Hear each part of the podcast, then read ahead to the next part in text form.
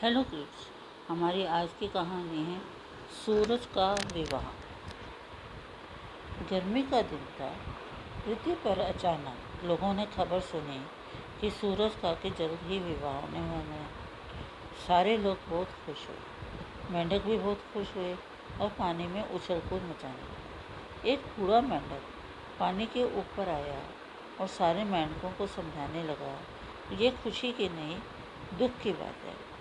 मेरे साथियों, तुम लोग इतने खुश क्यों हो रहे हो? क्या ये वाकई खुशी मनाने की बात है? एक अकेला सूरज तो अपनी गर्मी से हमें सुलझा देता है, झुलसा देता है। जरा सोचो, जब इस सूरज के दर्जन भर बच्चे हो जाएँगे तो हमारा क्या हाल होगा? हमारा कष्ट कई गुना बढ़ जाएगा और हम लोग जीवित नहीं रह पाएँगे। Thank you